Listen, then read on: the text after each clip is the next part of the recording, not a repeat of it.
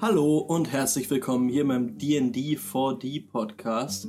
Heute mit Road to Black Atlantic Nummer 2 unserer Mini-Kampagne, die uns in die neue große Kampagne führen wird.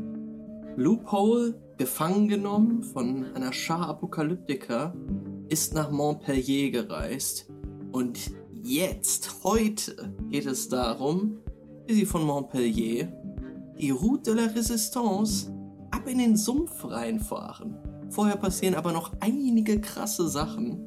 Und ja, mal sehen, wie Lupo sich schlägt. Falls ihr unsere anderen Kanäle noch nicht kennt, YouTube, Twitch, alles unter DD4D zu finden. Besonders interessant gerade, denn morgen spielen wir die zweite Session zu Black Atlantic Live. Also vielleicht habt ihr Bock mal dabei zu sein. Oder ihr habt Lust, schon eine kleine Sneak Peek zu bekommen auf das, was passiert auf YouTube. Die erste Folge Black Atlantic ist schon oben und die Vorgeschichte dazu kommt jetzt. Wir sehen die zwei Gestalten von Loophole und dem Raben Ario, wie sie mit einigen anderen Menschen noch die Straße in Richtung Montpellier nehmen. Neben euch traben Pferde, neben euch ziehen Esel, einige Wagen, Waren werden in die Stadt gefahren. Und ihr geht die Straße entlang, die zum einen an einem Berghang entlang führt, auf der anderen Seite fließt ein Fluss auf dem du jetzt auch einige Boote fahren siehst. Der Rabe Ario geht in der Mittagssonne neben dir und sein Gang ist, wie du bemerkst, von Selbstbewusstsein geschwängert. Er stolziert da lang und ja, er bewegt sich hier auf dieser Straße, als würde sie ihm gehören. Als würde die ganze Welt ihm gehören. Und dann blickt er zu dir rüber und sagt, Ey, Kind, wir machen jetzt einen kleinen Ausflug, ha? Hm. Aber ich glaube, ich habe dich unterschätzt. Dass äh, du, dass du dich traust, einfach so nach Montpellier in ein Chronistencluster zu spazieren. Das erfordert schon Mut. Oh. Mach dir keine Sorge, Kindchen. Mich haben schon viele unterschätzt.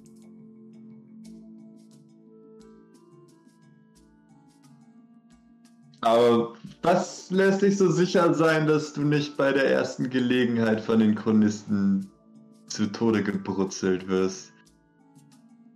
Ähm, nun, zum einen wäre da dein unstillbarer Drang nach Wissen. Und du willst doch nicht, dass diese wunderschönen Scheiben in meine Hände fallen, oder? Nun, die Scheiben sind in der Tat sehr wichtig für mich. Schön, dass du nicht lügst.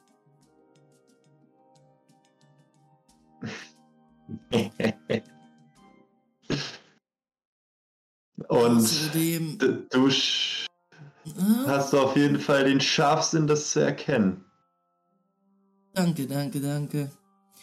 Nun, zum anderen werde das Ding um deinen Hals. Ich glaube, du bist so clever, dass ich mir gar keine Sorgen machen muss.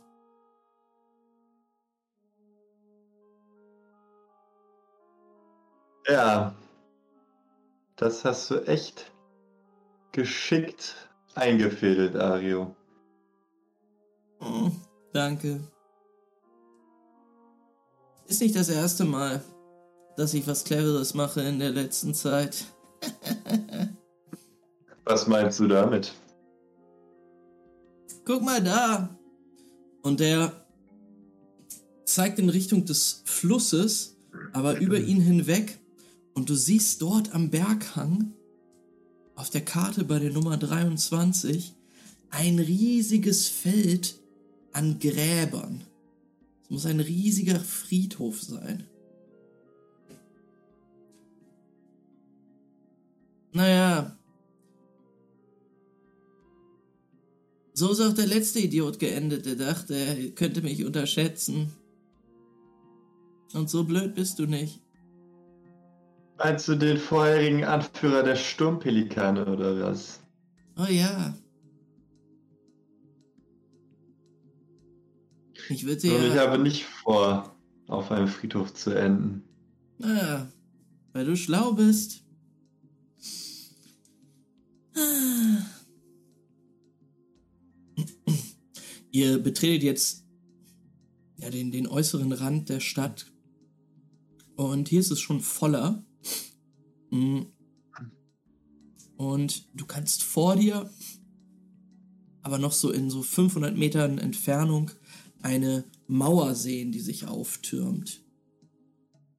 Und in Richtung dieser Mauer zieht es jetzt all die Händler, all die Menschen, die mit euch in Richtung der Stadt gegangen sind. Ähm, ihr biegt aber vorher ab in einen Bereich, der ebenfalls am Berg liegt. Und ja, im Prinzip sieht es auf den ersten Blick so ähnlich aus wie dieses Karawannenlager vor der Stadt. Nur dass das doch hier einig, um einiges geordneter ist. Und dass die Leute, die du hier siehst, oft in Uniform unterwegs sind. Du kannst mal einen Wurf machen auf Verstand und Legenden, ob du die Uniformen der Menschen, die Leute, die hier rumlaufen, erkennst. Lupul hat drei Erfolge, zwei Trigger. Das ist super. ähm, das, was du hier siehst, ist ein Lager der Resistance. Und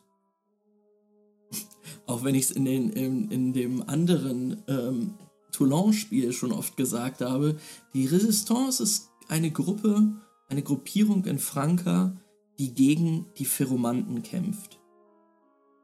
Das heißt, all diese Ränkespiele zwischen Schrottern und Afrikanern sind ihnen ziemlich egal. Ins, insgesamt das ganze Kult, Kultzeugs ist ihnen ziemlich egal. Woran es ihnen liegt, ist der Kampf gegen den Homo de Genesis. Und du weißt, dass hier in Montpellier oft einige Trupps zusammenkommen der Resistance, bevor sie dann nach Bayonne aufbrechen, in die Rhone-Sümpfe geschickt werden oder halt generell gen Norden einfach in Richtung der Rhone-Sümpfe ziehen. Ja, Ario steht da mit seinem halb rasierten Kopf, der jetzt schon rot glüht, der die Sonne pocht da schon seit Stunden drauf. Aber Ario ist kein Mann, der Sonnencreme benutzen würde, selbst wenn es sie gäbe. Merkt man ihm das langsam an, dass er so ein bisschen sonnenverbrannt ist? Hm, Oder steckt er das einfach so weg? Du kannst mal Perception werfen.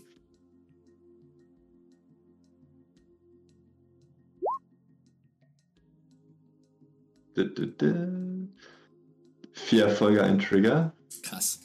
Ähm, ja, Ario wirkt eigentlich energetisiert wie immer. Du hast den Verdacht, dass er Burn-abhängig ist. Oh mein Gott, what a revelation! Ähm,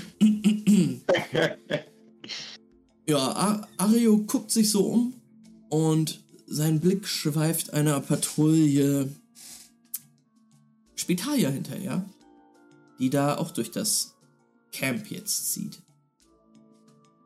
Die Spitalia und die Resistance arbeiten durchaus zusammen. Und immer wieder werden auch Spitalia, Formulanten oder Feldärzte von ihnen eingesetzt bei Expeditionen in die Sümpfe.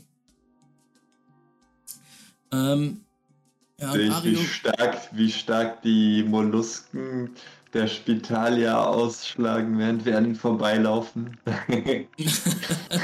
ähm, ja, du, du, du ja, wirfst einen Blick auf die, auf diese Reihe an Mollusken, die äh, marschieren da tatsächlich mit denen umher quasi in Reihe und Glied. Ähm, ja, du siehst schon, als, als die euch so nah passieren, dass da schon Regung ist.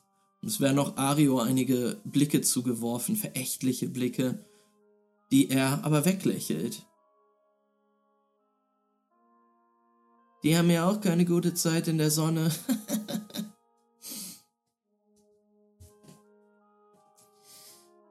naja, ähm, ich muss hier mal was nachfragen. Hm, Und, hm? Also sehe seh ich, was er meint, oder? Hm, er ist jetzt auch in Richtung einer Gruppe, hm, die einer Gruppe Resistancekämpfer, die an einem Zelt stehen. Das scheint so eine Art Ausschank zu sein. Du siehst dort einige Resistance-Leute mit ihren Uniformen, ihren Mützen, die einen Eintopf essen. Aus blechernen Schüsseln. Was willst du hier denn nachfragen? naja, wir werden ihre Straße nehmen. Da dachte ich, ich hol schon mal ein paar Infos ein.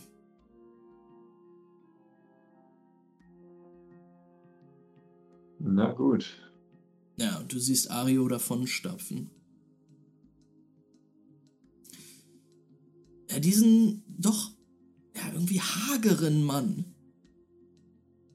Er ist so vielleicht 1,80 groß, ziemlich schlaksig, Ario trägt eine lederne Hose und eine Weste, lederne, schmierige Lederweste, in der einige Federn baumeln. Und er stolziert dort in der Sonne schnurstracks auf diese Gruppe zu, die ihn jetzt mit großen Augen anguckt. Hey! Schönen guten Tag, die Herren. Also, ich habe eine kleine Reise geplant. Die Route de la Resistance runter. Und wenn ihr mir ein paar Infos dazu zustecken könntet, ich kann mich sehr dankbar zeigen. Er kramt in seiner Tasche rum und du siehst ein paar Wechsel aufblitzen. Und schon tummeln sich einige Leute um ihn. Und du hörst jetzt da, wie Ario einiges an Infos einholt. Immer wieder jemandem so eine Handvoll Wechsel zusteckt, wenn ähm, die Sachen, die gesagt werden, besonders interessant sind. Er fragt so, wie lange braucht man wohl von einem Stützpunkt zum nächsten? Wo sind die gelegen? Hm, wie, wie ist die Petro-Versorgung dort? Kann man da was kaufen? Wen muss ich fragen, wenn ich was haben will? Gibt es, gibt es irgendwelche Probleme, wenn man mit einem wirklich schweren Wagen da langfahren würde? Ähm, ähm. Lupo würde auf jeden Fall versuchen, die Information auch mitzukriegen natürlich und sich so mental schon mal vielleicht so eine Art Landkarte zusammenzustückeln von der Route mhm. anhand der Information. Vielleicht zu versuchen, irgendwie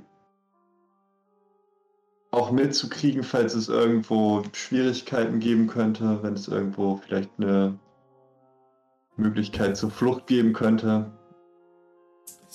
Würfel mal auf Instinkt und Überleben. Yes. Instinkt und Survival. Ey, das ist ein Wurf, ne? Den würfel ich immer gerne, weil ich da sehr viel reingeskillt habe, den nie benutze. Drei Erfolge, ein Trigger. Ja. Also was du mitbekommst, ist, dass die Route de la Resistance eine Straße ist, die von Montpellier aus erstmal ein bisschen durch die Sümpfe führt und dann aber herauskommt aus diesen rohen Sümpfen und für die Resistance wichtig im Camp Fierté endet. Das ist quasi die Hochburg der Resistance. Ich zeig dir das einmal auf der Karte. Hm, die Straße führt halt erst gen Norden oder Nordwesten und geht durch die Rhonsümpfe und was du so mitbekommst ist, dass da immer wieder, ähm, also dass da schon viele Kämpfe stattfinden, mhm. aber dass die Resistance halt immer und immer wieder ähm, Camps dort sichern kann, Stützpunkte errichten kann und dort auch unterstützt wird von den Spitaliern und auch von den Anubiern teilweise. Mhm, genau. Also es, es führt eine Straße vielleicht so 250 Kilometer gen Westen.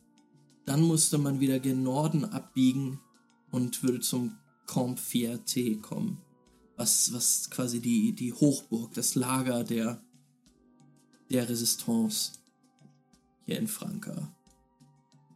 Also zumindest nahe der Sümpfe ist. Und von dem Camp ist es dann ungefähr nochmal so lange wie. Also ungefähr nochmal so lange, bis man in Toulouse ist. Was wirklich, wirklich das, das Zentrum, das Herz der Resistance ist. Und da weißt du auch, dass von dort aus die Resistance ihre, ihre Befehle gibt. Mhm. Ja, also diese Drohnenangriffe können dort schon ein Problem werden auf der Straße. Aber ganz ehrlich, mit diesem Monstrum, was du dort in der Höhle gesehen hast, sollte es überhaupt keine Probleme geben. Da ballert man einmal rein in den Sumpf und dann. Dann wächst ja kein, äh, kein Burn mehr. das ist wirklich so. ähm, ja,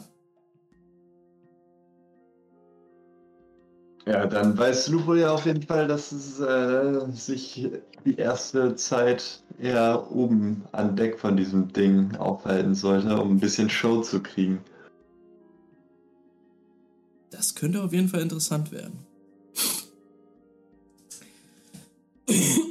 ja, Ario, ähm, der jetzt anscheinend ein paar neue Fans gefunden hat, ähm, dreht sich um und nickt dir zu, bedeutet dir, dass du mitkommen sollst. Ja, mach ich.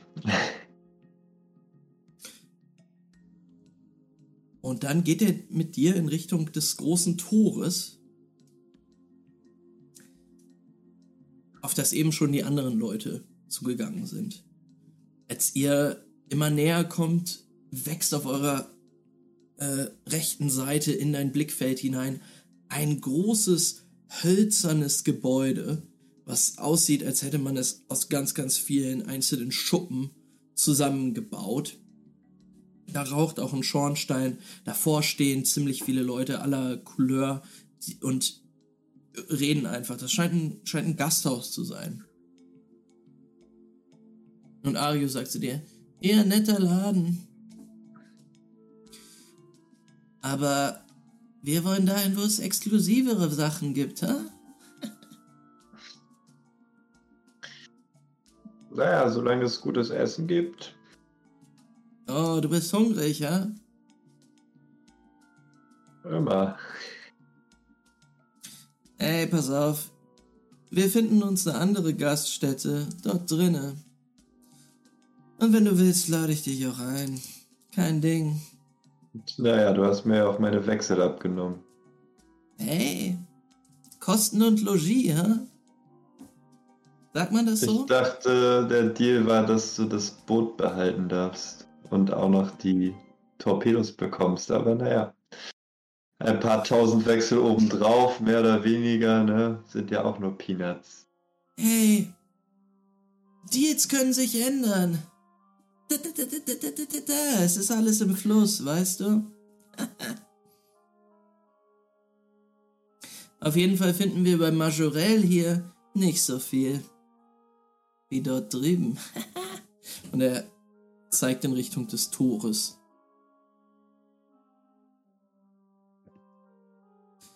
Ich habe heute nämlich noch was Besonderes vor. Da braucht man einen guten Tropfen, um das zu feiern, weißt du? Na gut. Ihr schreitet jetzt durch ein, ein großes Tor, steinernes Tor mit hölzernen Türen, welches euch Einlass gewährt in den Stadtteil Ür. Den man wahrscheinlich im Twitch-Chat jetzt nicht ausschreiben sollte. Stimmt. äh, alles äh, aber französisch und damit clean. Ähm, und Lupo, du erkennst dir einige Gemeinsamkeiten mit Courargent aus, aus Toulon, denn das hier ist das Herrscherviertel. Das Viertel, in dem auch architektonisch der Einfluss der Neolibia am stärksten deutlich wird. Also sehr viele weiß verputzte Gebäude, sehr viele Säulen, alles im, im nordafrikanischen Stil. Und im Zentrum, da kannst du jetzt nur einen Blick drauf erhaschen, steht ebenfalls ein, wenn auch etwas kleinerer Palast. Kleiner als der von Hamza in Toulon, aber ebenfalls sehr eindrucksvoll architektonisch. Das andere Gebäude, was dir jetzt selbst von deinem Standpunkt aus auffällt, weil es so hoch über einen anderen thront, ist ein ja, brutalistischer Betonblock. Ja, den wir beim Reinfahren schon gesehen haben. Ja, das ist, das ist, ähm, das ist so hässlich, das kann nur Spitalia-Architektur sein.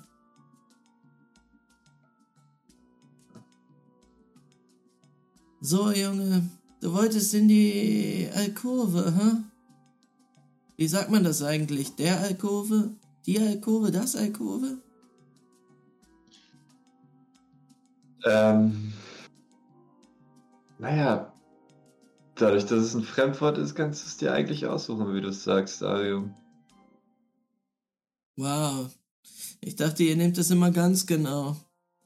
Naja, hier rechts. Und er biegt in eine Gasse ab. Und ihr kommt auf einen Platz, in dessen Mitte ein Bau herauswächst. Ein bisschen kuppelartig, aber oval geformt, den du sofort als Chronistenbau erkennen kannst. Und in deinem kleinen Herz wird es ein bisschen warm. Und es ist, ist schon, schon lange her, dass du, dass du, ähm, ja, dass, dass du bewohnte Chronistenarchitektur gesehen hast. Vor allen Dingen Chronistenarchitektur, die nicht verfallen ist und wo nicht schon tausend Schrotter ähm, die wichtigsten Teile rausgeholt haben.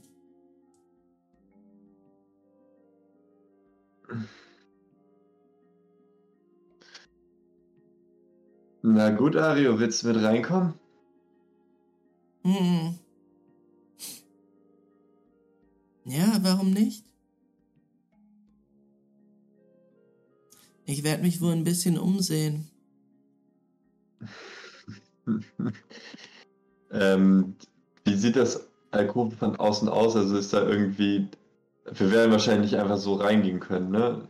Ihr werdet reingehen können. Da stehen tatsächlich auch ein, zwei Leute vor die du ziemlich leicht als Schrotter identifizieren kannst. Einer von denen steht gerade an einem Wagen, an einem Pferdewagen. Sich irgendwo so ein Bildschirm oder sowas? Hm, außen jetzt nicht. Okay. Du siehst einen, einen, einen Eingang, der eingelassen ist in diesen schwarzen ovalen Bau am Ende von so einem kleinen Windfang-Eingangsschleuse. Äh, ja. Wow. ähm, dann würde ich sagen, also, das war ein Scherz. Du kannst nicht mit in den Alkoven. Das ist Chronistengebiet. Ich wollte damit sagen, dass du vor der Tür stehen bleiben solltest, damit ich nicht frittiert werde von deinem Spielzeug hier um meinen Hals. Hm, würfel mal einen Würfelwurf, ob äh, du Ario überzeugen kannst. Ähm, wenn du ihm noch weiter erklären willst, warum das Chronistengebiet ist und warum Schrotter da rein dürfen, ist, die gehen jetzt da gerade rein ähm, und er nicht, ähm, dann kannst du was würfeln. Ähm, ja, ich würde ihm sagen, diese Schrotter, die da reingehen, die haben wahrscheinlich einen Auftrag bekommen für eine Lieferung. Aber ohne dass ich dich vorher anmelde oder sonst irgendwas, werde ich dich da nicht mit reinnehmen können, einfach so. Du weißt doch, wir Chronisten haben unsere Geheimnisse. Ja, würfel mal. Deception, würde ich sagen.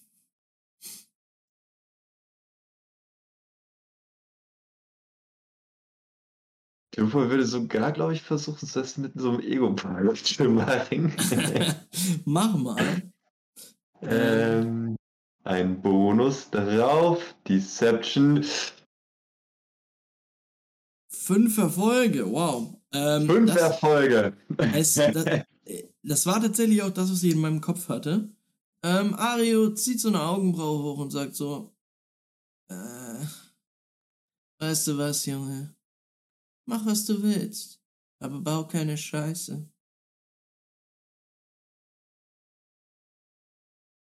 Ario. Ich vertraue darauf, dass du mich sicher nach, Montpe äh, nach Akitan bringst. Und das werde ich. Gut. Dann bau du keine Scheiße und lauf nicht zu weit weg. Du hast dann- zehn Minuten, Kind. Würde ich in den Klasse, in den Alkoven reingehen. Alles klar, Loophole. Du trittst der Tür entgegen, die leise aufschwingt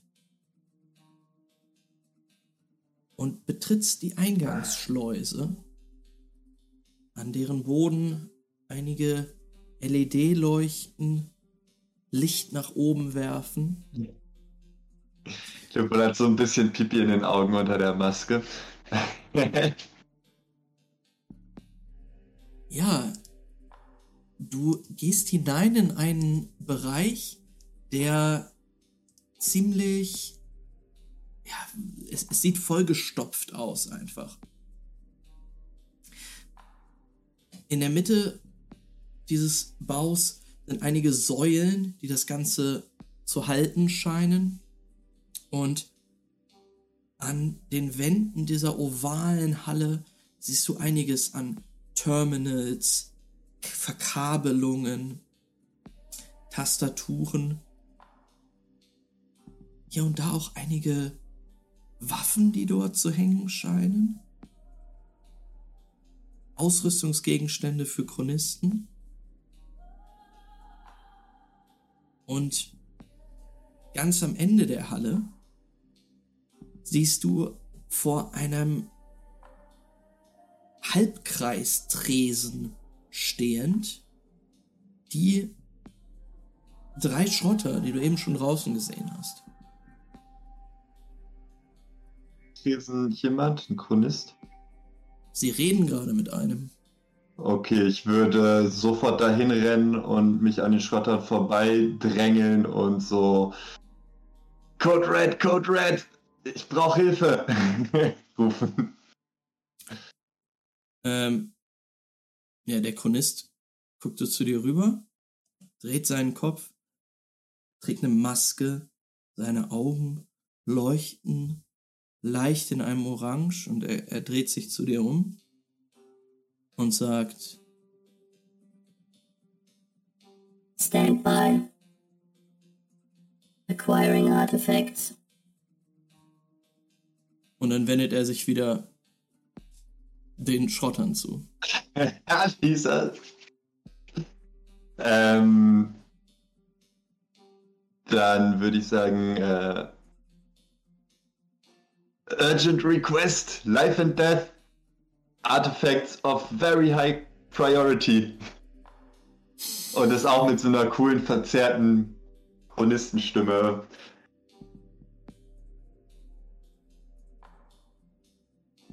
Er guckt dich an. Äh, er, er, er guckt. Ja, man sieht nicht, wie er, wie er guckt, aber du weißt, dass er nur entschuldigend in Richtung dieser Schrotter blicken kann. Und geht dann ein paar Schritte in deine Richtung und steht dir jetzt frontal ge- gegenüber.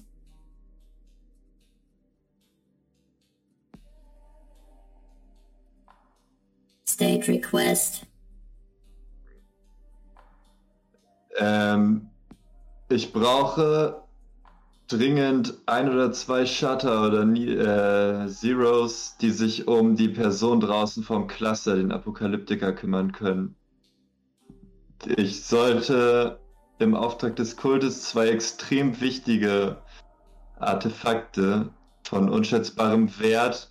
Er, er mit, mit einer Handgeste bedeutet er dir still zu sein.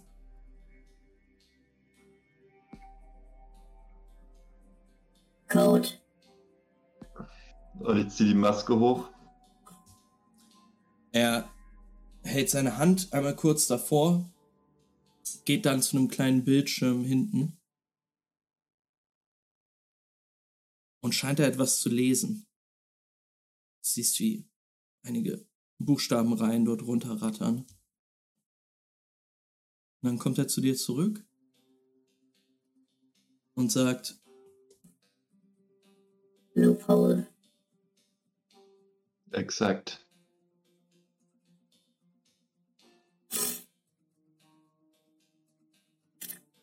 New order. Seek cluster in Akita. Das ist mein Plan. Nun, ich wurde auf dem Weg von Api- Apokalyptikern gefangen genommen und die haben mir dieses Halsband umgemacht und die Scheiben an sich genommen. Und draußen vor unserem Alkoven steht gerade ihr Anführer mit dem, mit dem Sender. Entweder an der Brust oder am Gürtel. Und wenn ich mich zu weit von ihm entferne, explodiert dieses Halsband. Deswegen wäre es gut, wenn sich jemand um diesen Typen kümmern könnte und ich meine Reise unbeschwert fortsetzen könnte.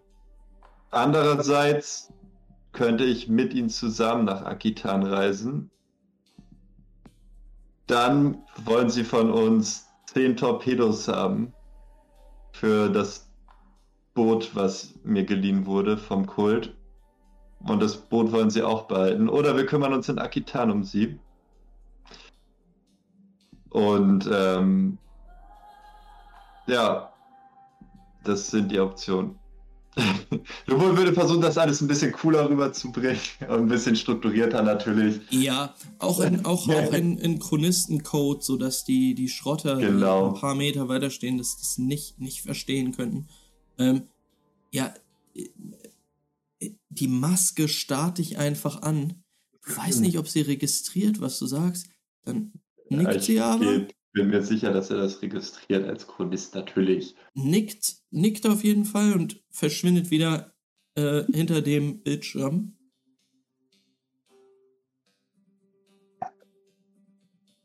Also ich hätte ihm natürlich auch von den ganzen Waffen und so, von der Größe und so weiter, von den Typen erzählt, von den ganzen Informationen, die ich gesammelt habe. Mhm. Ähm, er kommt wieder zu dir und sagt, Protocol accessed. Continue to Akita. Verstanden. Receive help in Akita. Okay. Willst du dir vielleicht kurz dieses Halsband angucken. Und damit ihr wisst, wie ihr es mir in Akita vielleicht schnell abnehmen könnt. Es Nee, scheint irgendein. Customers. Okay, verstanden. Dann werde ich das versuchen weiter zu untersuchen. Na gut, dann proceede ich mal mit den Orders. Er, le er legt den Kopf so schief und sagt, nickt und sagt, Score plus plus. Apropos, sollte ich nicht irgendwann meine Beförderung kriegen? Cluster.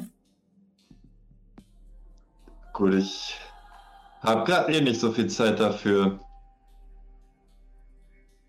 Dann guten Dienst und vielleicht komme ich wieder vorbei irgendwann.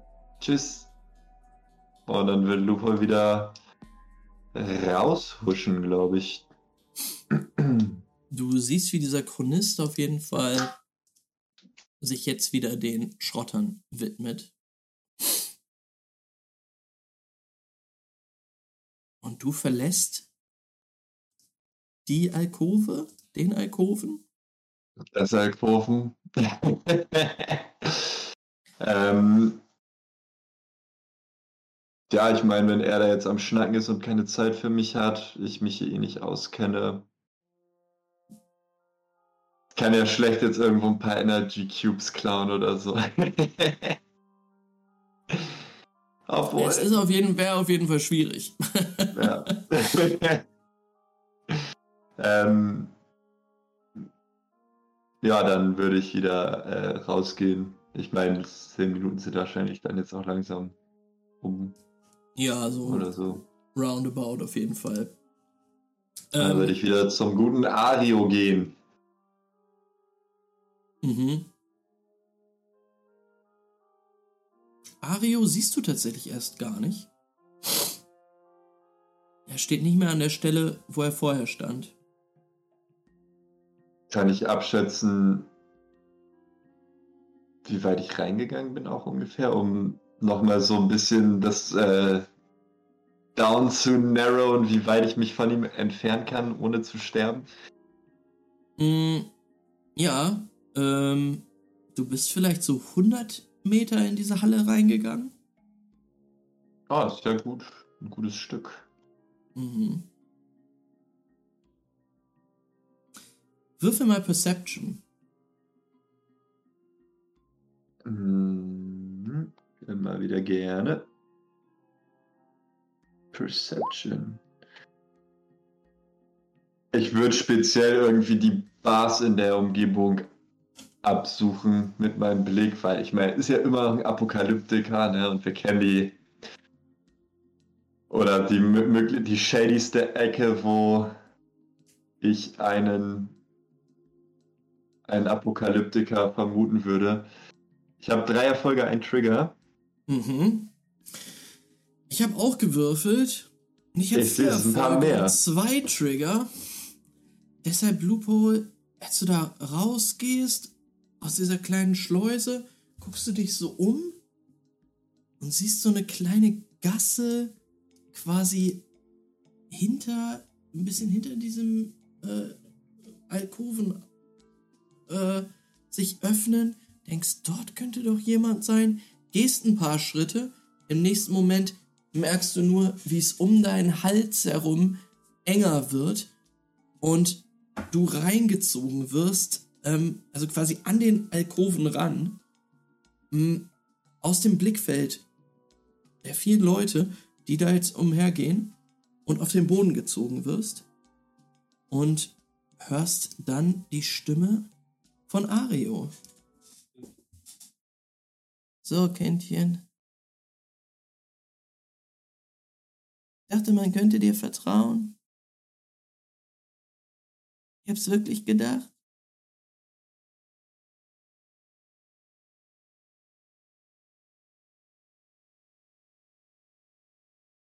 Aber das scheint schwierig zu sein. Ach ja, Mhm. Wie kommst du darauf, dass ich dein Vertrauen enttäuscht hätte? Du hörst, wie er ein bisschen kramt und dann wird in ein Blickfeld gehalten ein Funkgerät.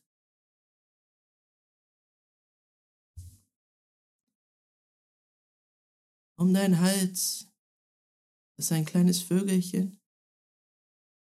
Und das hier ist sein Ohr. Und du sprichst Chronistensprache, ja?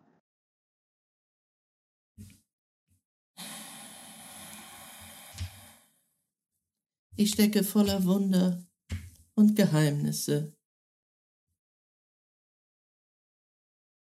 Und ich frage mich, wieso du über Shutter und über Code Reds reden musst. Nun, ich dachte mir, ich schau mal, was der alte Ario alles auf dem Kasten hat.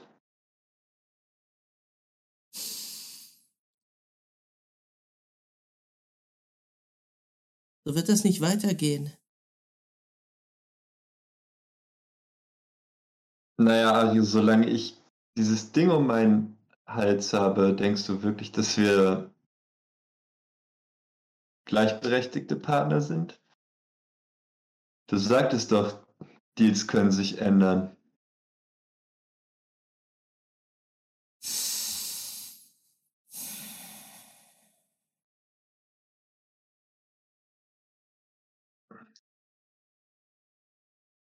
Du kleiner Pisser.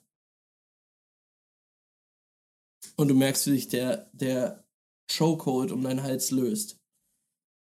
Steh auf! Er schubst dich hoch.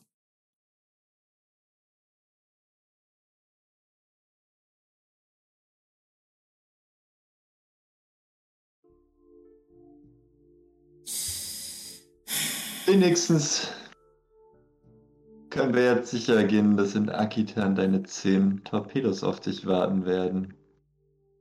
Können wir das?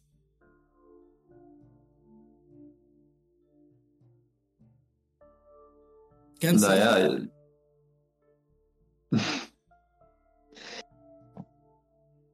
Scheinbar ist mein Auftrag dem Kult sehr wichtig. Hm. Er blickt sich so ein bisschen um.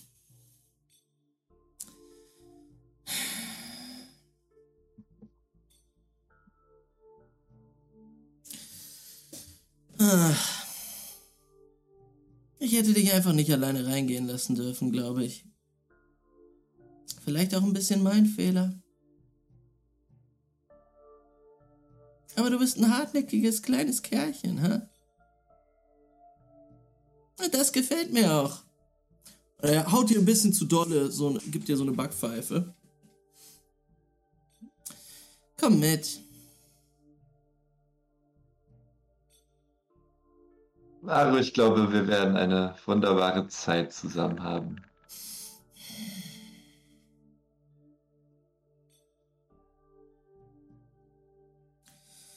Ah. Er scheint so ein bisschen konfliktet zu sein.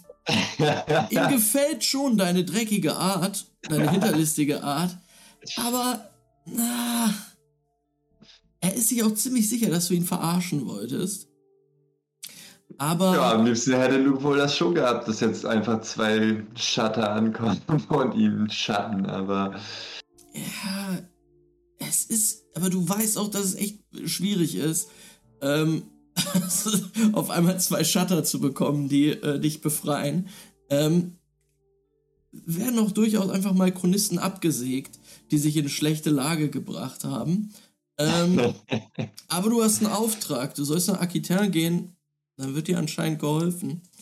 Ähm, Im Moment bleibt dir nichts anderes übrig, als Ario zu folgen, der jetzt in Richtung eines Gasthauses geht, was einige Straßen weiter ist. Da, Latanas. Wir haben den besten Tropfen der Stadt.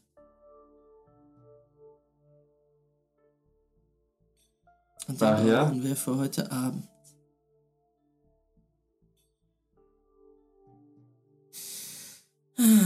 Naja, mich zieht es eigentlich nicht in solche Lokale. Aber du scheinst ja Gesellschaft nötig zu haben. Er guckt, er guckt dich jetzt mit einem ziemlich wütenden Blick an. Schüttelt mit dem Kopf und sagt, komm mit. Oder nein, weißt du was, warte draußen.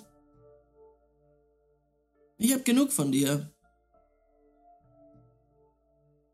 Und du siehst ihn, wie er in Richtung ähm, eines, ja, Steingebäudes geht. Was du als, als Gasthaus identifizieren kannst. Kannst dort auch durch die Fenster reingucken. Dort wird getrunken an, an Holztischen. Torkeln auch jetzt schon einige Gäste dort raus. Ähm, du kannst eigentlich nur, also du kannst draußen stehen bleiben oder du kannst halt Ario, ähm, Arios Befehl ignorieren und ihm folgen. Ähm, er, du siehst ihn auf jeden Fall da reingehen. Ähm, ich glaube, Lupol will sich dann vielleicht einmal draußen auf der Straße umgucken. Suchst du was Bestimmtes? Ähm, vielleicht irgendwelche Anzeichen noch von anderen Chronisten oder sowas.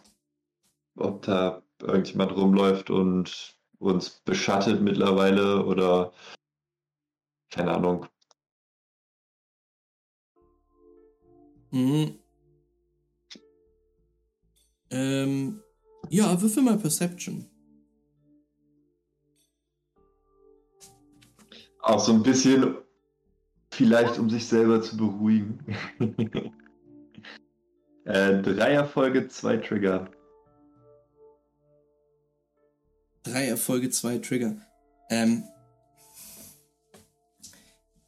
du hast vielleicht so fünf bis zehn Minuten, in denen Ario verschwunden ist, wo du so hier so mal rumgucken kannst. Und da in diesen Minuten siehst du jetzt keine Chronisten. Was der ist, ich dachte, der geht ja jetzt rein, um sich einen anzujuckeln. Mm -mm. Ähm, also, Ich hatte eigentlich gehofft, dass ich noch ein bisschen Zeit habe, um weiter dieses Halsband zu untersuchen. leider nein. Ähm, das, was du siehst, ist, dass äh, Montpellier, äh, ja, dass dort besonders hier viele Afrikaner sind. Oh, bist du eingefroren? ist es mein Internet oder ist es deins? Oh no. Nee, Ich bin eingefroren, du bist eingefroren, alles ist eingefroren. Wirklich?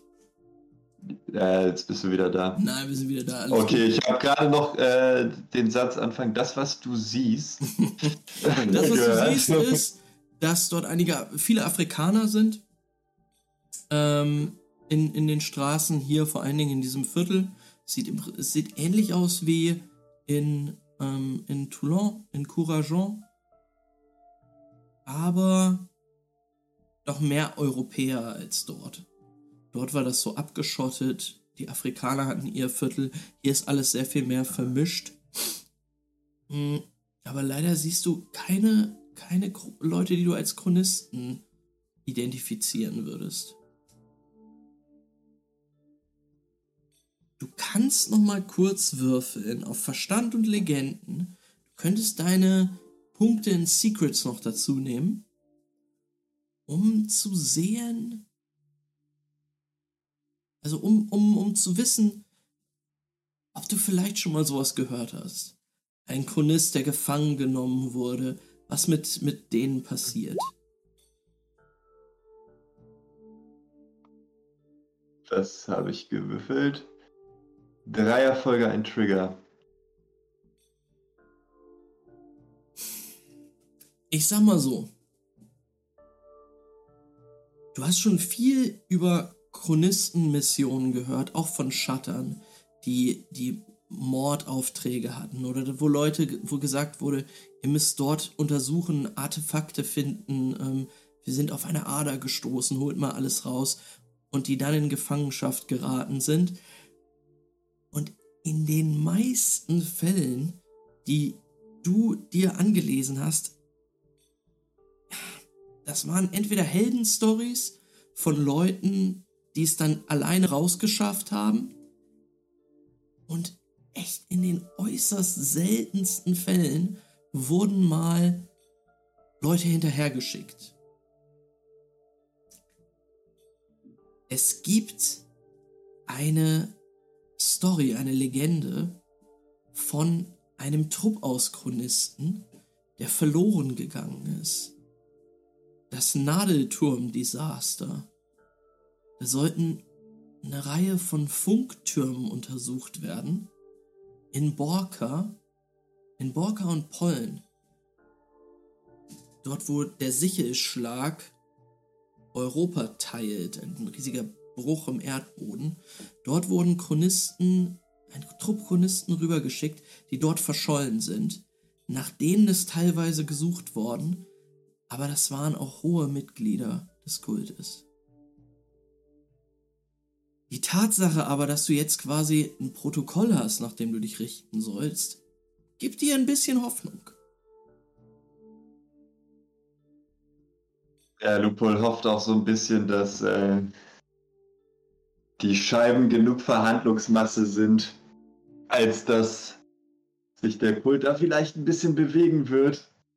Mhm um die wenigstens wiederzuholen, weil die scheinen ja doch irgendwie wichtig zu sein, auch wenn natürlich keiner sagt, wofür und warum. es ist ein Mysterium.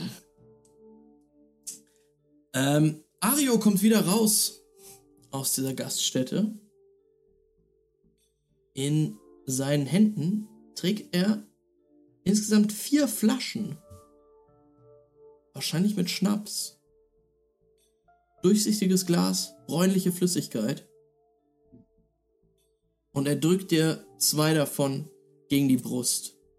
Er kannst du tragen. Liebend gern. Was ist da drin? Hm? Etwas für die Feier.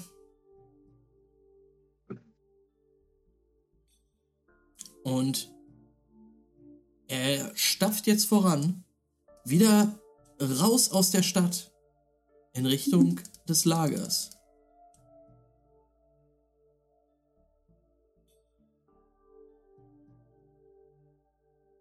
Ja, ähm, dann würde Lupel ihm einfach hinterherlaufen.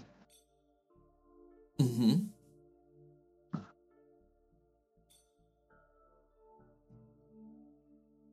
Ähm, ja, du folgst diesem Mann, der jetzt etwas schneller als vorhin wieder zurückgeht und auch ein bisschen schweigsamer ist. Das passt Lupul eigentlich ganz gut. Also, ich meine, Lupul ist ja auch nicht so der, das, das sozialste Wesen.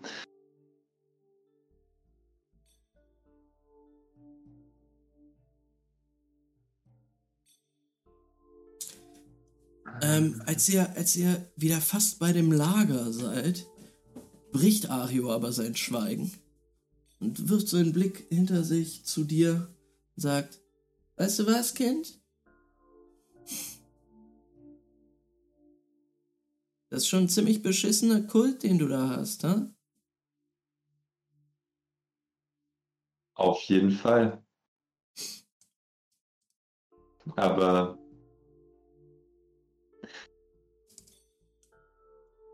Was treibt ein Apokalyptiker dazu, das zu sagen?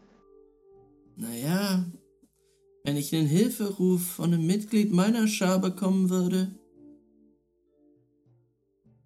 dann wäre der Typ jetzt schon tot, der ihn gefangen hält.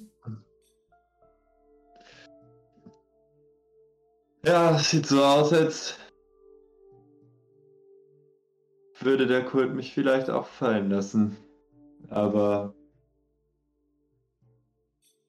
Mal schauen, wie sich das alles entwickelt. Hm. Ja, mal schauen. Ansonsten könnte er vielleicht einen Chronist in Harashar gut gebrauchen. Glaubst du, du hast das Zeugs? einer von uns zu sein?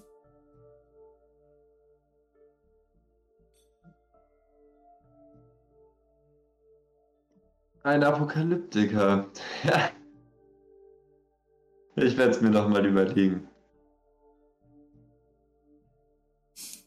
Du wirst jetzt ein paar Tage Zeit haben.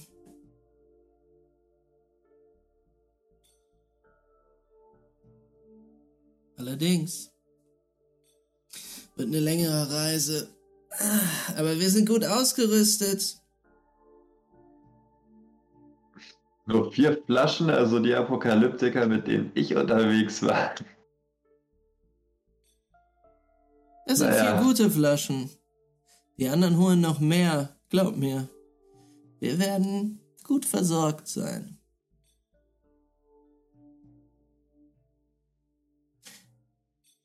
Und ihr bewegt euch wieder auf dieses große Gelände in Richtung dieses Berges, wo die Höhle von Neige und ihren Leuten liegt. Ihr bewegt euch vorbei an einigen Lagerplätzen und um dich herum tauchen immer mehr Gesichter auf, die du Schrottern zuordnen kannst. Dieses leicht dümmliche, wettergegerbte, bärtige Volk da. Das sind die Schrotter, die du kennst, die die Drecksarbeit für euch Chronisten erledigen. Ähm, bis ihr dann wieder den Eingang zu Neschs Höhle erreicht, wo ihr hereingewunken werdet, wie auch andere Apokalyptiker der Schar, die dort jetzt allesamt eintrudeln. Und du folgst Ario durch diese Höhle, wo einige Feuer brennen, immer wieder Funken sprühen von Schweißgeräten, ähm, verschiedenste Schrotter an Gerüsten hängen und dort an diesen Autos arbeiten. Und ihr bewegt euch hin auf den wohl eindrucksvollsten Wagen, ich jetzt einmal dir zeigen kann, Oh yeah! wie es ungefähr aussieht. Also es ist wirklich ein massiver Truck. Alter, das ist ja monströs. wirklich groß. Ähm, du hast auch echt, äh, fragst dich gerade, ob der gut durch diese Höhle überhaupt passt, durch den Eingang. Ähm, das Tor ist schon riesig groß. Also wird schon durchpassen, aber es ist schon krass. Ähm, hat, hat Lupols bernsteinfarbene Augen leuchten auf jeden Fall gerade ein bisschen heller. hat, hat bestimmt so fünf, sechs Räder an jeder Seite. Ein, ein riesiges, massives, auch mit Stahlplatten geschütztes ähm, Führerhaus quasi. Und hinten dran ein, ähm, ja, quasi da, wo beim LKW die Last drauf ist, ebenfalls mit Blech verpanzert. Ähm, was anders ist als in diesem Bild, ist, dass bei eurem oben tatsächlich ein Geschütz drauf ist. Und so eine Aussichtsplattform quasi, auf der man nochmal stehen kann. Mit einem Geländer oben drauf. Was für ein Geschütz? So ein äh, Maschinengewehr oder ein richtiges Panzergeschütz? Ja, würfel mal, ob du das erkennst, ne? Ey, Lupol erkennt das natürlich so mit einem Engineering oder was? Ja, Das sollte ja also. okay, das sind zwei Folge, ja, zwei, Folge 2 Trigger. Ja, ähm, äh, du kannst schon erkennen, dass es kein Panzergeschütz ist. Es ist ein, ist ein Maschinengewehrgeschütz. Ähm, anscheinend, aber es hat zwei Läufe. Und was du jetzt siehst, ist, dass es anscheinend auf so einer drehbaren Plattform, die man quasi 360 Grad rumdrehen kann, steht. Und macht Ähm, sich auf jeden Fall noch so eine Mental Load, dass es vielleicht auch wichtig sein könnte, nochmal das irgendwie einem, dem Kult mitzuteilen. ähm, ja, ja. Mario bleibt jetzt vor diesem Ding stehen und saugt den Anblick dieses Wagens ein.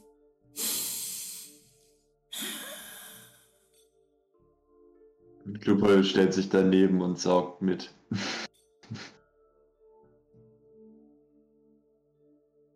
Er guckt so, so zu dir runter und sagt, ja, Nesch hat ganze Arbeit geleistet, was? da können deine Shutter-Kollegen gerne kommen. und er haut hier so auf den Rücken. Sag mal, hat das Ding auch irgendwo eine Werkbank drin? Ich will ja nicht, dass mir langweilig wird, wenn ich vier Tage mit euch und eurem Kult da drin verbringen muss. Oh. Dieses Schmuckstück hat einiges. Alles, woran Nash denken konnte. Hat sie mir gezeigt damals. Als es noch im Aufbau war. oh, da drüben ist sie. Und du siehst wieder Nash, diese kräftige, kleine Schrotterin. Ungefähr 50, würdest du sie schätzen? Mit so einer Schweißermaske, ähm, die sie gerade ablegt.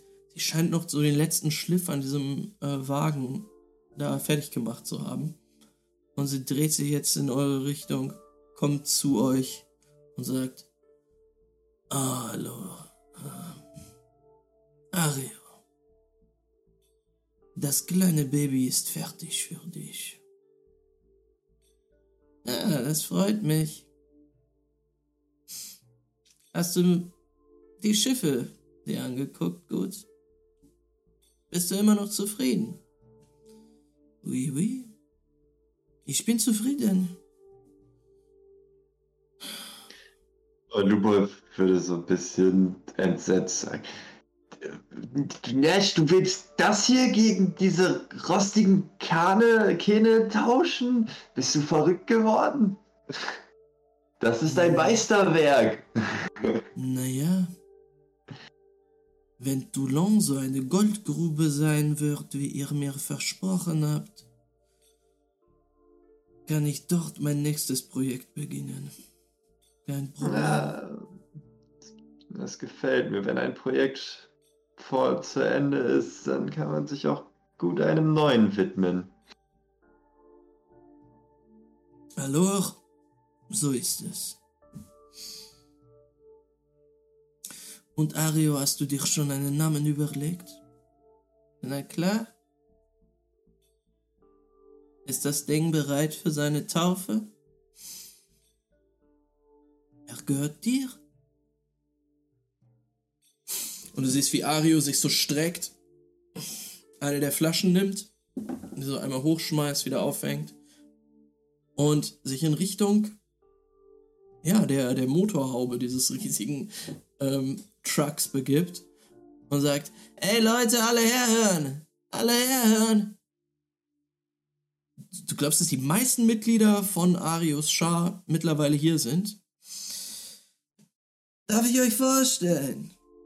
Unsere neue äh, Fahrgelegenheit. Viel eher unser neues Nest. Sie wird uns ganz, ganz sicher an die Westküste bringen.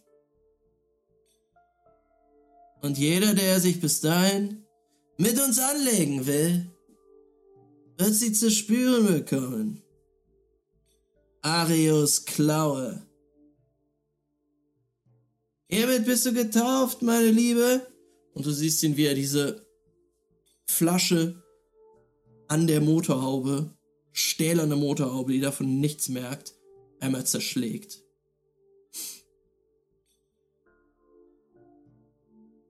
Du hörst hier und da einiges Gegröle von den, von den Apokalyptikern der Schar, scheinen sich zu freuen. In einer Stunde geht's los. Sucht die anderen, die noch nicht hier sind. Und ihr da, beladet das Ding. Auf geht's.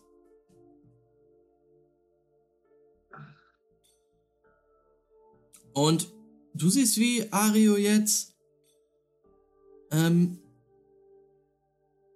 hochsteigt, eine kleine Treppe an der Seite und eine Tür öffnet, die in das Führerhaus dieses, dieses Wagens führt.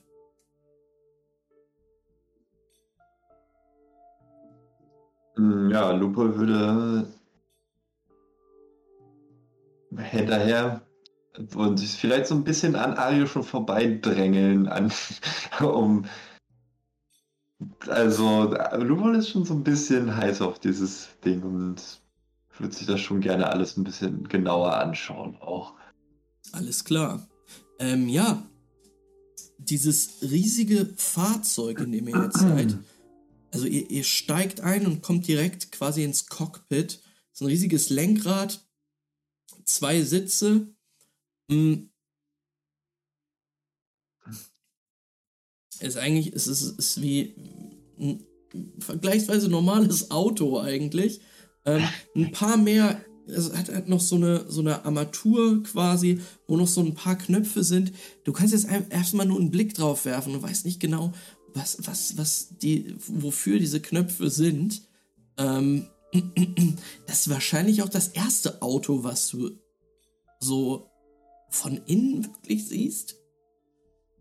Das stimmt, ja. Dann würde Lupo wahrscheinlich sich so auf den Fahrersitz in das Lenkrad setzen und anfangen, auf diese Knöpfe rumzudrücken und sagen: Motor starten und los geht's. Hey, Finger ab. weg, Finger weg! er, er haut dir so auf die Hand. Und dann sagt er, dafür braucht man den hier. Und er greift so einen Schlüssel, der an so einem Seil, an einem Haken hängt. Hängt da aus so, so, so zwei Würfel hinterm Rückspiegel. Ähm, gerne. Die hängen da. Äh, tatsächlich gibt es keinen Rückspiegel. Also, das ist nicht so ähm, auf Safety ausgelegt. Ähm, hinter diesem Cockpit führt eine kleine Schleuse in den hinteren Bereich.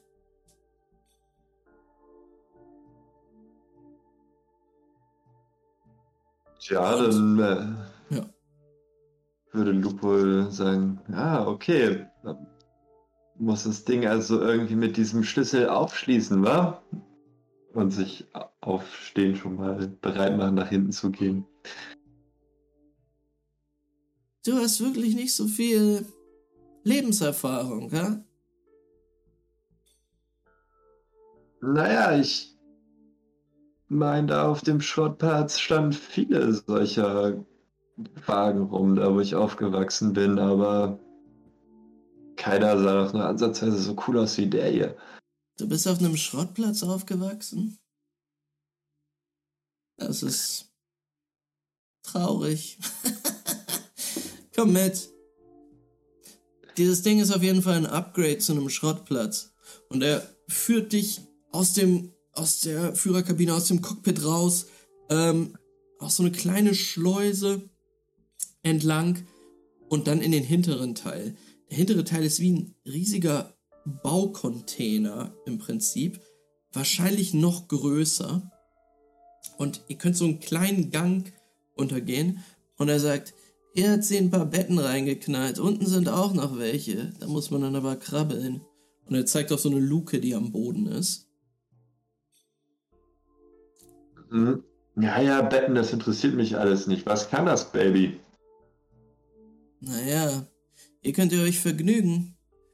Und naja, ist, ihr geht jetzt halt weiter und das in dem, in dem Wagen drinne ist ähm, quasi so eine Art Gemeinschaftsraum mit einigen Sofas oder halt Sitzgelegenheiten an der Seite. Es sieht im Prinzip aus wie, wie eine U-Bahn oder so. Ähm, in der Mitte ist halt ein Gang, aber da steht ein Tisch drinne. Jetzt.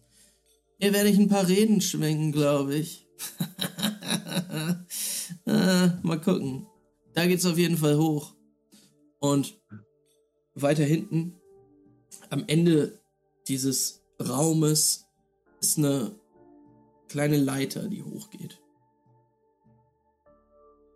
Da geht's in die zweite Etage. Ähm, ja, und Lupo will so die Leiter ergreifen und sagen, boah, mit 60 Leuten wird das aber auch ganz schön eng hier unten, wa? Ja, mal gucken. Wahrscheinlich verlieren wir auch ein paar. Hm.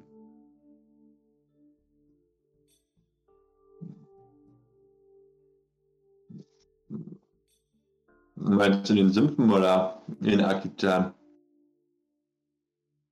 Ey, wenn deine Kollegen noch kommen, ich glaube, einer von euren besten Kämpfern ist mindestens zwei von meinen Pfeifen wert. Aber mal gucken. Wenn wir uns hier oben drin einnisten, wird wahrscheinlich gar nichts passieren. Äh, hoch mit dir. Hm. Ich muss zugeben, das sieht schon nach einer ziemlichen Festung aus, dieses Ding. Mhm. Du kommst dann in den, gehst, gehst die Leiter hoch und kommst dann in den zweiten Stock quasi, der, ähm, wo so einige Fensterschlitze quasi sind, die nach draußen den Blick eröffnen. Aber, ähm, ja, du kannst dir halt denken, das ist hier ein guter, guter Ort, um sich halt zu verschanzen, um schießen zu können. Das sind, das sind quasi Schießscharten, die dir den Blick nach draußen geben. Ähm, und hier kannst du als kleiner Pöks noch ganz gut aufrecht stehen, aber Ario muss sich schon bücken. Das ist auch kein, kein sonderlich komfortabler Ort. Dieses, ähm, dieses Stockwerk. Und in der Mitte hier sind schon einige Kisten gelagert. Hm. Und was ist hier in den Kisten drin? Wahrscheinlich unsere Vorräte, hä? Ein paar Hm. Leute haben hier schon gearbeitet. Naja. Komm. Nach oben. Führt eine weitere Treppe noch einmal nach oben. Wow, drei Stockwerke hat das Ding. Sicherlich. Dort oben ist die Aussichtsplattform. ja, dann schauen wir uns mal die Aussicht an. Ja, ihr ähm, steigt nach oben, musst so eine Luke hochdrücken, aber dann kommst du nach oben auf einer Plattform mit einem Geländer drumherum und dort aufgebaut ist auch diese, dieses Geschütz. Maschinengewehrgeschütz. Und du siehst, dass das tatsächlich, jetzt wo du es näher dir ansehen kannst, äh, schon geladen ist. Also da hängen so Patronen äh, runter. Ziemlich großes Kaliber. Hm. Hm. Lupa würde ich das auf jeden Fall ein bisschen genauer angucken. Mhm. Ähm, ja, du bleibst da stehen, beäugst das so ein bisschen. Dann würde vielleicht auch anfangen, das so ein bisschen zu befingern, dann rumzufummeln. Ähm, ja, es ist Schrottertechnologie. Du kennst ja die Schrotterwaffen, die sind relativ grob, aber ey, wenn man viel wegmachen will, sind das schon gute, gute Sachen. Da kann man schon mit arbeiten, tatsächlich. Hm. Ario, das Baby wird uns in den Sümpfen bestimmt ganz schön nützlich sein, wa? Ja, mal gucken.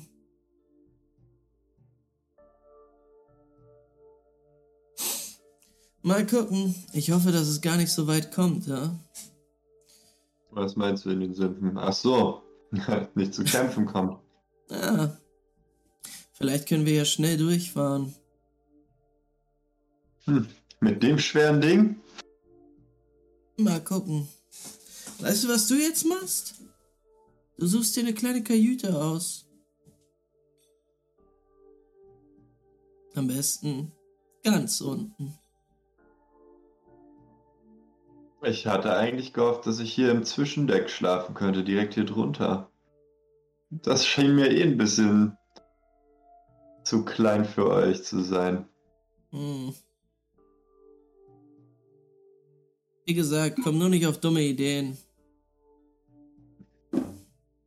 Naja, Ario, ich werde sicherlich nicht unsere Verteidigung zerstören, wenn wir durch die Sümpfe fahren müssen. Das freut mich.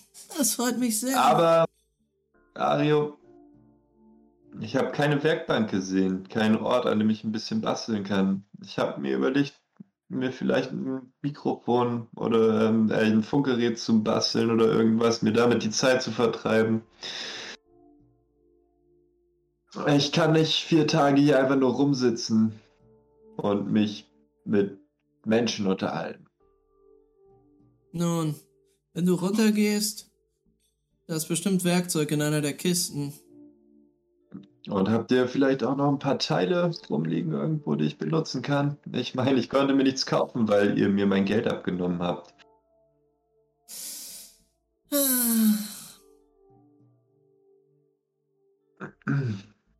Das ist eine Steuer.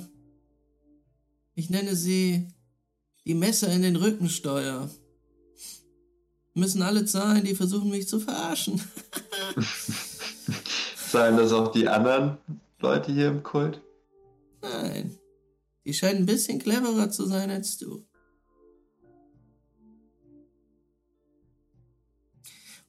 Und Ario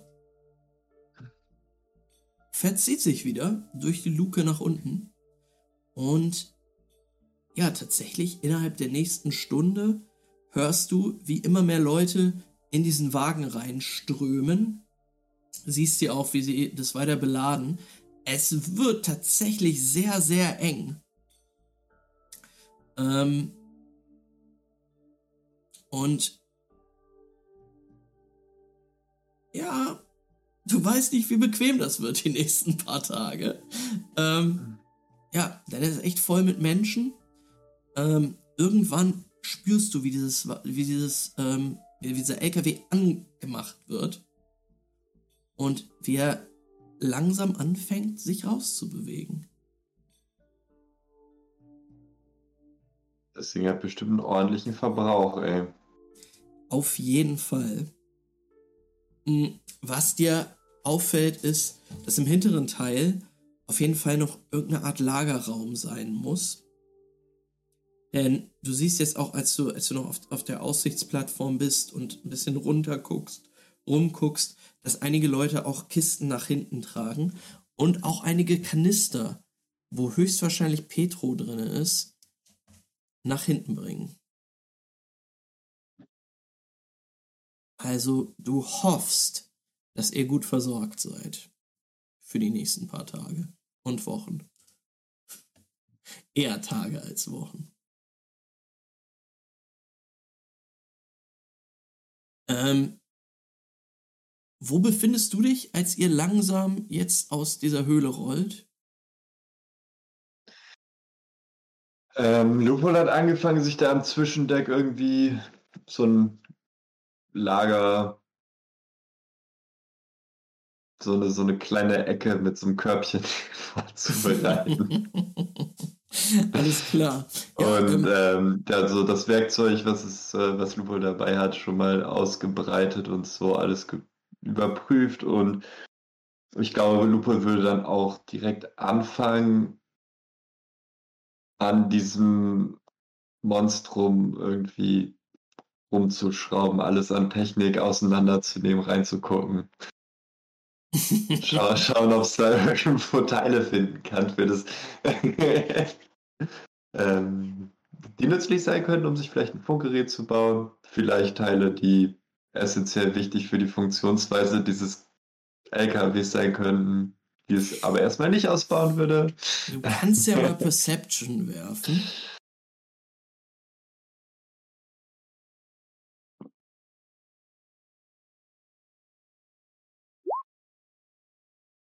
Drei Erfolge. Drei Erfolge, okay. Ähm, also jetzt hier im hinteren Teil vermutest du tatsächlich keine Technik. Du kannst eigentlich jetzt schon erkennen, dass der, die, die, die essentielle Technik vorne ist. Höchstwahrscheinlich in der Motorhaube. Ähm, deshalb wird es wahrscheinlich schwierig, jetzt hier hinten im hinteren Teil irgendwas Gutes auszubauen. Du siehst natürlich Stahlplatten, irgendwie, ja, halt Stahl für irgendwie Verkleidung von irgendwelchen Artefakten. Könnte man hier definitiv irgendwo sich ab, ab, abmontieren. Aber Ja. du musst halt auch sehen, dass die Apokalyptiker, die unten jetzt keinen Platz gefunden haben, auch in den oberen Teil sich verziehen und einige es dir gleich tun und sich da ihre kleinen Lager quasi machen. Und ja, du siehst halt jetzt auf diesem, auf, in diesem Stockwerk, wo du dich befindest, du hast hinter, du hast dir quasi so zwei Kisten rangezogen, dass du so dein kleines Separé dir gemacht hast. ähm, da sind jetzt doch schon ein paar mehr Leute, so 10, 15 vielleicht, ähm, die da alle sitzend, hockend, teilweise so auf den Knien gehend, sich da lang bewegen. Und ja, du kannst natürlich auch einen Blick rauswerfen und siehst jetzt, wie langsam dieser LKW aus der Höhle herausfährt und sich seinen Weg durch dieses riesige Gelände bahnt. Es ist natürlich ein Riesenaufruhr. Ähm, also da ist eine kleine Straße, die zu dieser Höhle führt, aber da müssen trotzdem viele Leute aus dem Weg, äh, müssen viele weggescheucht werden. Ähm, Da würde Lupo vielleicht äh, doch nach vorne ins Führerhaus gehen und sich das alles direkt live mit angucken, wie dieses Teil gesteuert wird. Mhm. ähm, ja, du, du musst dich ein bisschen durchkämpfen. Es ist tatsächlich voll. Die eine Leiter runter durch, den, durch das untere Geschoss ähm, in Richtung des Führerhauses. Äh, du siehst jetzt da schon viele Apokalyptiker, die trinken, Burn konsumieren. Da ist schon einiges los gerade. Ähm, und du hörst Arius Stimme auf einmal lauter ähm, und blechener, ähm, die von draußen schallt. Ey Leute, ihr müsst aus dem Weg gehen. Aus dem Weg, Mann. Es ist Arius Klaue. Kommt nicht unter die Räder. ähm, und als du das Führerhaus erreicht, siehst du, wie Ario in so ein kleines äh, Funkgerät zu sprechen scheint, das mit einem Kabel verbunden ist an die Decke. Wahrscheinlich mit einem Lautsprecher draußen. Das würde Lupo sich direkt notieren. Alles klar. ähm, ja, und dann vielleicht, äh, ich meine, wer fährt den LKW? Ist das Ayo selber? Nee, das ist tatsächlich jemand anders. Das ist eine Frau, die hast du schon mal gesehen. Ich meine, das war die, die dir das Halsband umgelegt hat. Ja, doch, Giselle ist ihr Name.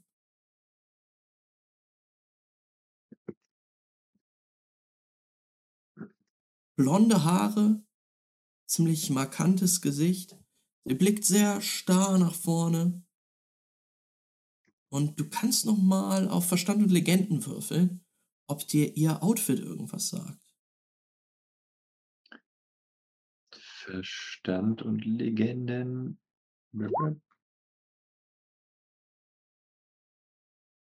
Zwei Erfolge. Zwei Erfolge.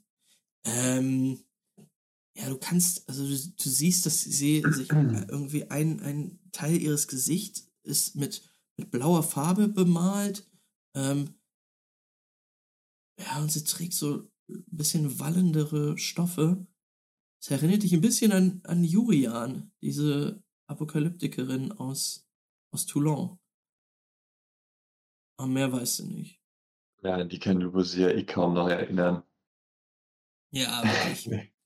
Ähm, du siehst jetzt aber, dass dieser LKW sich seinen Weg bahnt durch das Lager und jetzt das Ende des Lagers erreicht hat und rausfährt auf die Straße der Resistance, La Route de la Resistance. ihr fahrt auf ihr. Und ja, jetzt merkst du, dass dieses, dieser Laster, in dem ihr fahrt, auch zum ersten Mal wirklich beschleunigt. Und in so einem Ding zu sein, was in so einem riesigen, gewaltigen Monstrum zu sein, was jetzt wirklich Fahrt aufnimmt, begeistert nicht nur dich. ähm, nimm dir Ario, blickt mit geweiteten Augen auf die Straße, die vor ihm immer schneller auf ihn zurast, auf die Landschaft und er brüllt in sein, sein kleines Funkgerät rein. Ja, Leute, Leute, Leute, es geht los! Ja, währenddessen und, würde Lupo sich darauf konzentrieren, anzu, äh, sich einzuprägen, wie man dieses Ding fährt. Also wie Giselle das macht, was sie für Knöpfe, vor allem halt auch vorhin beim Manövrieren, durch da wo es ein bisschen schwieriger war, hat mhm. Lupo auf jeden Fall direkt angeguckt und weil das natürlich Lupo vollkommen fasziniert. Ich meine, das ja. Schnellfahren und so ist cool und so, aber Lupol denkt sich, ey, krass, mit diesen Hebeln das Teil zu fahren ist, was die Schrotter da machen, ist ja teilweise doch schon ganz cool, ey. Ähm, mach mal einen Wurf auf Intelligenz und den Wert, den du bei Steuern hast. Bei, bei Geschicklichkeit muss das sein. Ähm, du meinst Intellekt halt als 4 und dann. Genau, und dann die Punkte, die du bei ich weiß nicht, wie es auf Englisch Dexterity heißt. oder was?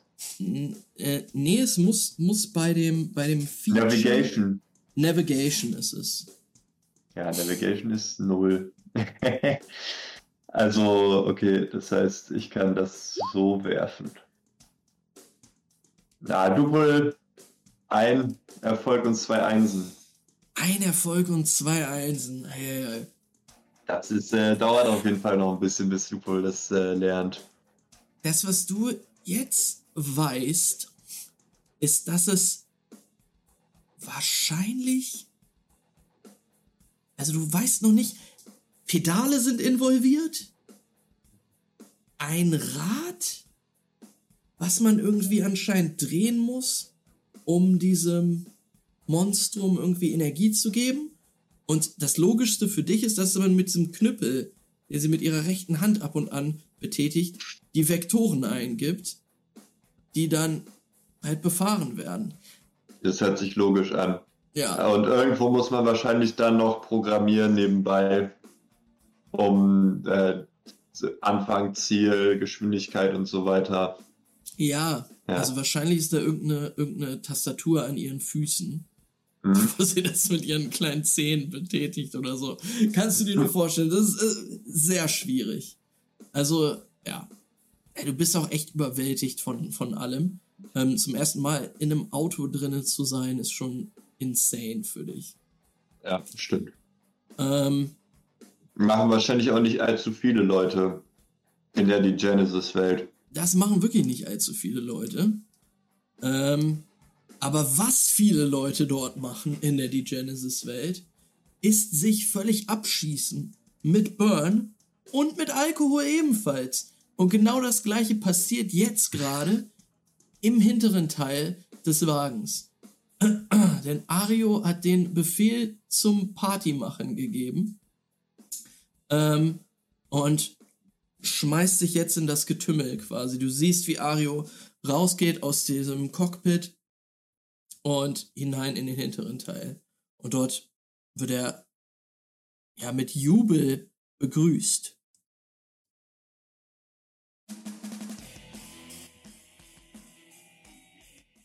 Ähm, und wir sehen dieses riesige, riesige Gefährt dort auf dieser Straße langfahren. Ihr könnt tatsächlich nicht so schnell fahren, denn es sind vielleicht so 50 km/h, aber ihr kommt auf jeden Fall schneller voran als auf Pferden. Ähm, Wahrscheinlich schneller als alles, was sich in dieser Welt bewegt. ähm, ja. Äh, wobei, du hattest ja auch, bist ja auch auf dem Jetski gefahren. Das war auch schon interessant. Das war auch schon richtig schnell, ja. Ähm, die Reise geht weiter und die Party hinten drinne ist voll im Gange. Im Cockpit kommt das tatsächlich nicht an. Äh, du kannst mir mal sagen, wo, wo, du, wo du die Zeit so verbringen willst.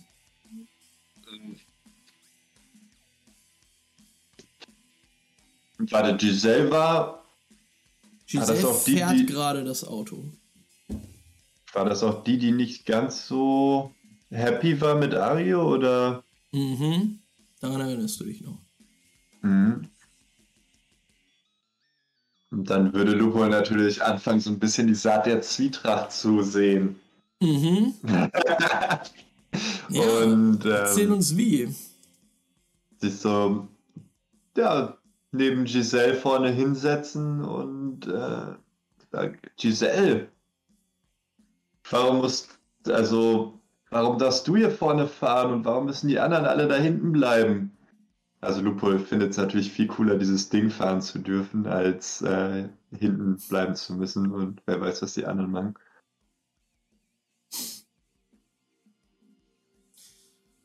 Giselle ist sehr konzentriert aufs Fahren, guckt immer mal wieder so zu dir rüber und sagt, naja, ich bin wahrscheinlich die Einzige, die es kann. Wie Agio, wenn Agio so ein Ding hier kauft, dann würde doch bestimmt mindestens zwei, drei Leute haben, die es fahren können. Ich meine, du kannst ja nicht die ganze Zeit durchfahren. Wahrscheinlich werden es die anderen irgendwann versuchen, aber erst wenn sie ausgekartet sind. Ich werde erst mal durchfahren müssen, doch. Doch, doch. Aber ja, äh, krass, hast du ja richtig Glück gehabt, dass du jetzt schön hier fahren kannst. Und auch, dass hier nicht so viele Leute sind. Glück.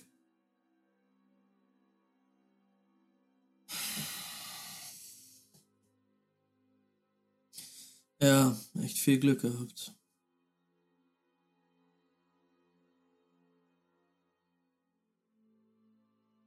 Sie ist ziemlich schweigsam. Ja, ich merke das schon, ey. Ähm, sie guckt gerade so zu dir rüber, scheint ihr eine Frage stellen zu wollen oder mit ihr reden zu wollen, aber im nächsten Moment hörst du wieder Ario, der ins Cockpit reinkommt. Hey, ist alles gut hier vorne? Giselle, ist alles gut? Ja, ja, alles gut. Und du? Ein kleiner Verräter? Und er haut dir so ein bisschen zu hart gegen den Hinterkopf. Ah? Wie ist es so, in Arios Klaue zu sitzen, ganz vorne? Wie ist Naja, das ich so? frage mich gerade noch, wie Giselle das schafft, mit ihren Zähnen da unten die Vektoren zu programmieren, um dieses Teil zu beschleunigen. Was du immer für eine Scheiße redest, Kind. Aber dafür liebe ich dich Ja, auch. das kann ich nur zurückgeben. Er nimmt deinen Kopf in beide Hände und als du den Spruch zurückgibst, drückt er noch so ein bisschen fester zu, aber küsst dich dann. Äh, der Geruch von Burn geht immer noch von ihm aus. Ähm, der muss high sein. Weißt du was, Kind? Weißt du was? Ich weiß nicht, ob dir die gute Giselle hier schon berichtet hat vom Tarot der Apokalyptiker. Weißt du was darüber? ähm, weiß ich was darüber? Habt ihr Blechschädel, habt ihr Blechschädel was darüber gelernt? In eurer kleinen, in eurem kleinen Cluster? Ich würde mal so ein, was, ist das, Verstand- und Legendenwurf oder sowas Mhm. machen? Ja.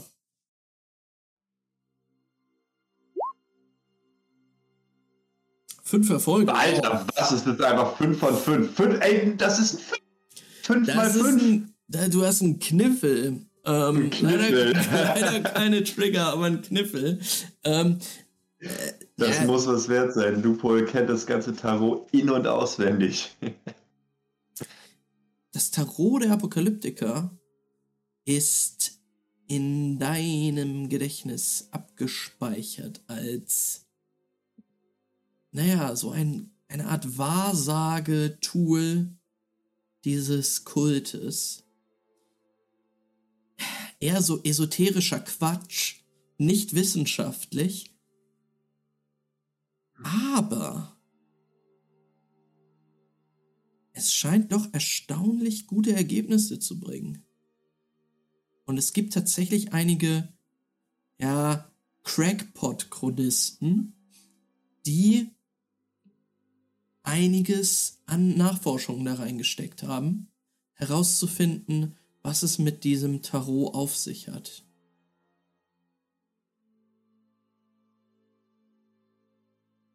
Ja, Lupol würde direkt äh, anheben zu einem Vortrag über pseudowissenschaftlichen, esoterischen Bullshit. Hey, da, da, da, da, da, ich rede. Ich habe mir eine kurze Frage gestellt. War Ja oder Nein zu beantworten. Wir legen das Tarot schon seit Jahrhunderten. Manche sagen, es ist das Herz unseres Kultes. Und weißt du was? Alle unsere Kartenlegerinnen ziehen das gleiche Blatt seit Wochen. Der Absonderliche thront über dem Schöpfer. Und sie haben Angst bekommen. Was könnte das bedeuten? Oh, die große Zerwerfung. Oh. Aber keiner, keiner hat sich die Frage gestellt. Was wäre, wenn ich der Absonderliche bin? Keiner außer mir. Keiner außer mir! Ja, ja, ja, ja. Ich throne über dem Schöpfer. Ich hab seine Ordnung genommen und umgeworfen. Und hier sind wir. Hier sind wir. Mein Lieber. Lass mich raten, Ario. Du willst deine Schar zur, zur Führung aller Apokalyptiker führen. Nein, nein, nein, nein, nein, nein. Aber du kannst dir sicher sein, dass wenn diese ganzen Lappen jetzt nach Toulon ziehen und sich alles nach im, im, im, im, in Südfrankarbald, weißt du, diese ganzen Vögel ange, angeflogen kommen und sich am Kadaver von Toulon laben, dann sind wir die neue starke Front im Westen. Dann sind wir diejenigen, zu denen die anderen Kulte gekrochen kommen, wenn sie Probleme haben. Und dann werden auch deine kleinen Schatterfreunde sich zweimal überlegen, ob du es wert bist, ein gutes Verhältnis zu Ario aufs Spiel zu setzen.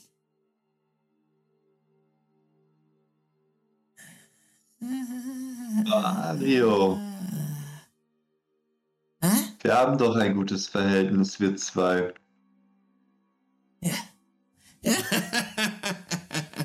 ja, mein gutes Verhältnis, ja. Und das würde du wohl auch versuchen, so ein bisschen mit Nachdruck zu machen, zu sagen. Um das so, so ein bisschen in Agios Burn vernebelten Verstand rein zu. Gibt es dafür irgendwas, was man mit Psyche machen könnte? Domination? Uh, ja, gerne. Kannst du gerne mal würfeln. oh, zwei Erfolge. Zwei Erfolge. Ähm, ich würfel mal dagegen. Fünf Einsen. Oh. Ähm, er guckt dich an mit seinen äh, tellergroßen Pupillen und starrt so. Ja, ja, ja. Und er packt dich so an der Schulter und drückt dir so ein zu dolle in den Muskel rein, so als wollte er dich massieren, aber es tut richtig dolle weh. Und in dem Moment, wo du sagen musst, ah, macht es auf einmal boom. Und ihr kippt beide nach vorne. Der Wagen ist stehen geblieben. Ihr wurdet beide nach vorne gekippt. Ähm, Ario liegt jetzt quasi auf dir. Und Lupo würde direkt sagen, ich wusste es, niemand kann über so lange Zeit perfekt mit den Füßen Code schreiben.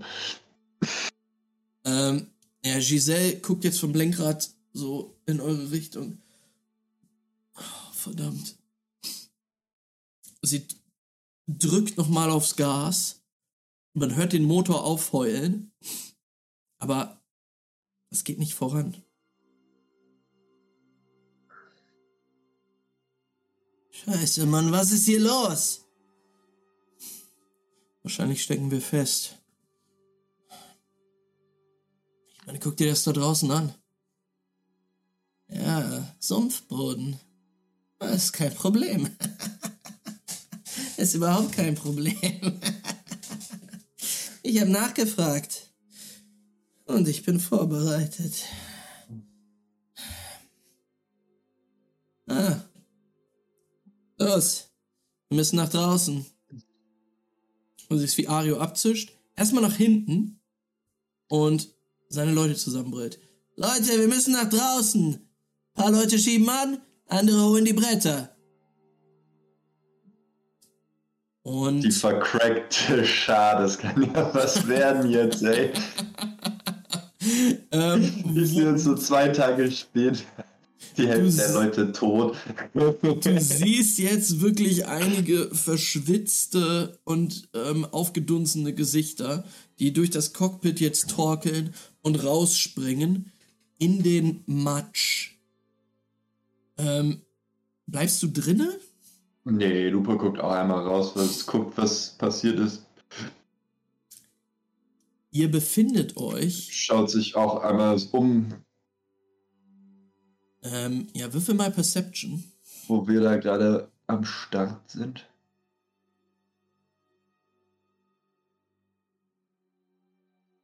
Brup. Jetzt wieder fünf Erfolge, ein Trigger, ey. Wieso nicht bei der Domination? Ah.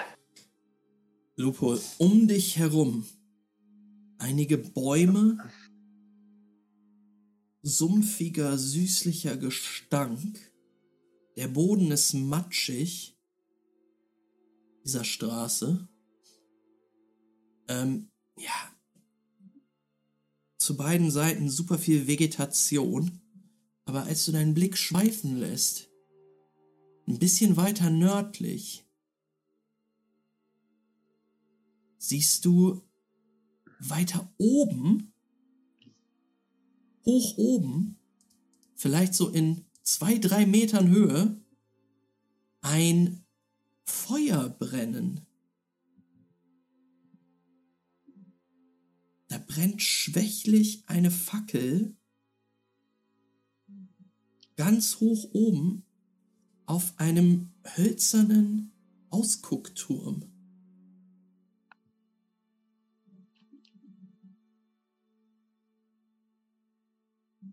Es ist tatsächlich ähm ziemlich dunkel und diese Flamme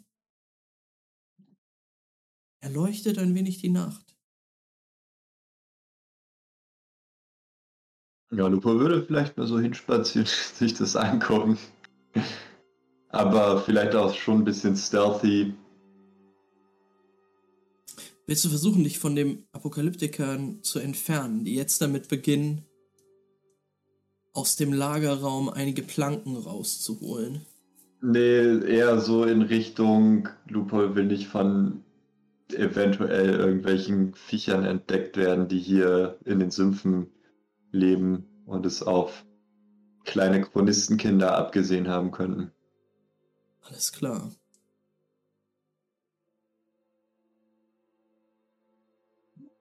Mach das mit zwei, zwei, zwei Erfolgen Stealth. Ja, zwei Erfolge ähm, sind echt schwierig. Du schaffst das tatsächlich nicht so ganz stealthy, dich in die Richtung hier zu bewegen. Ist ja auch matschiger Boden, ne? ist matschiger Boden und du musst vielleicht so 20, 30 Meter gehen und siehst dann, dass dieser Ausguck Teil eines kleineren Camps ist, das aber komplett verlassen ist. Okay. Zelte zerfetzt, ähm, Kisten zerstört. Hier scheint irgendwas los gewesen zu sein.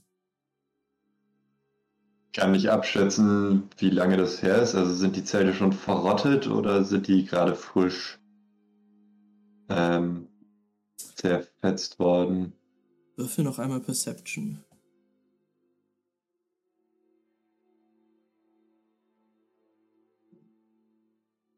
Fünf Erfolge, ein Trigger.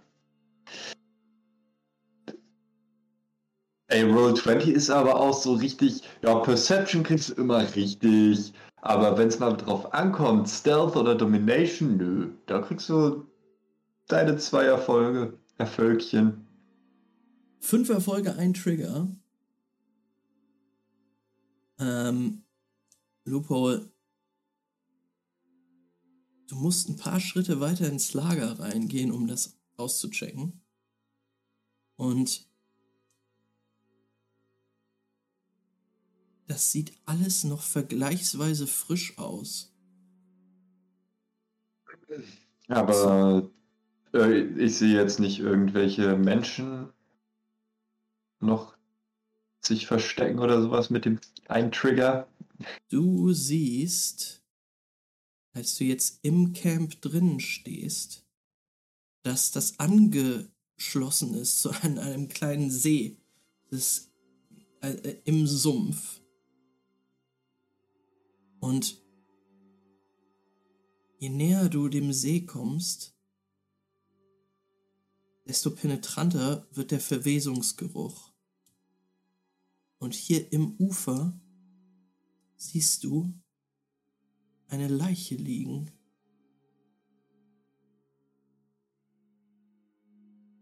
die die Uniform der Resistance trägt. Äh, Und dann hörst du aus einem Gebüsch, vielleicht fünf Meter von dir entfernt, ein Röcheln.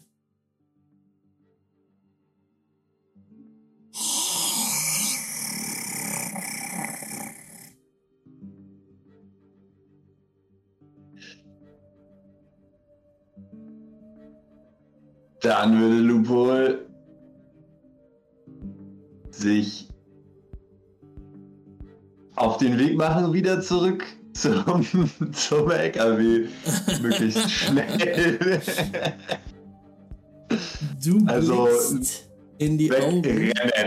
Du blickst in die Augen eines verwahrlost aussehenden Mannes. Dicker Bart, verfilzte Haare, schmutziges Gesicht. Das ist eine Drohne. Ja, also Lupol würde wegrennen.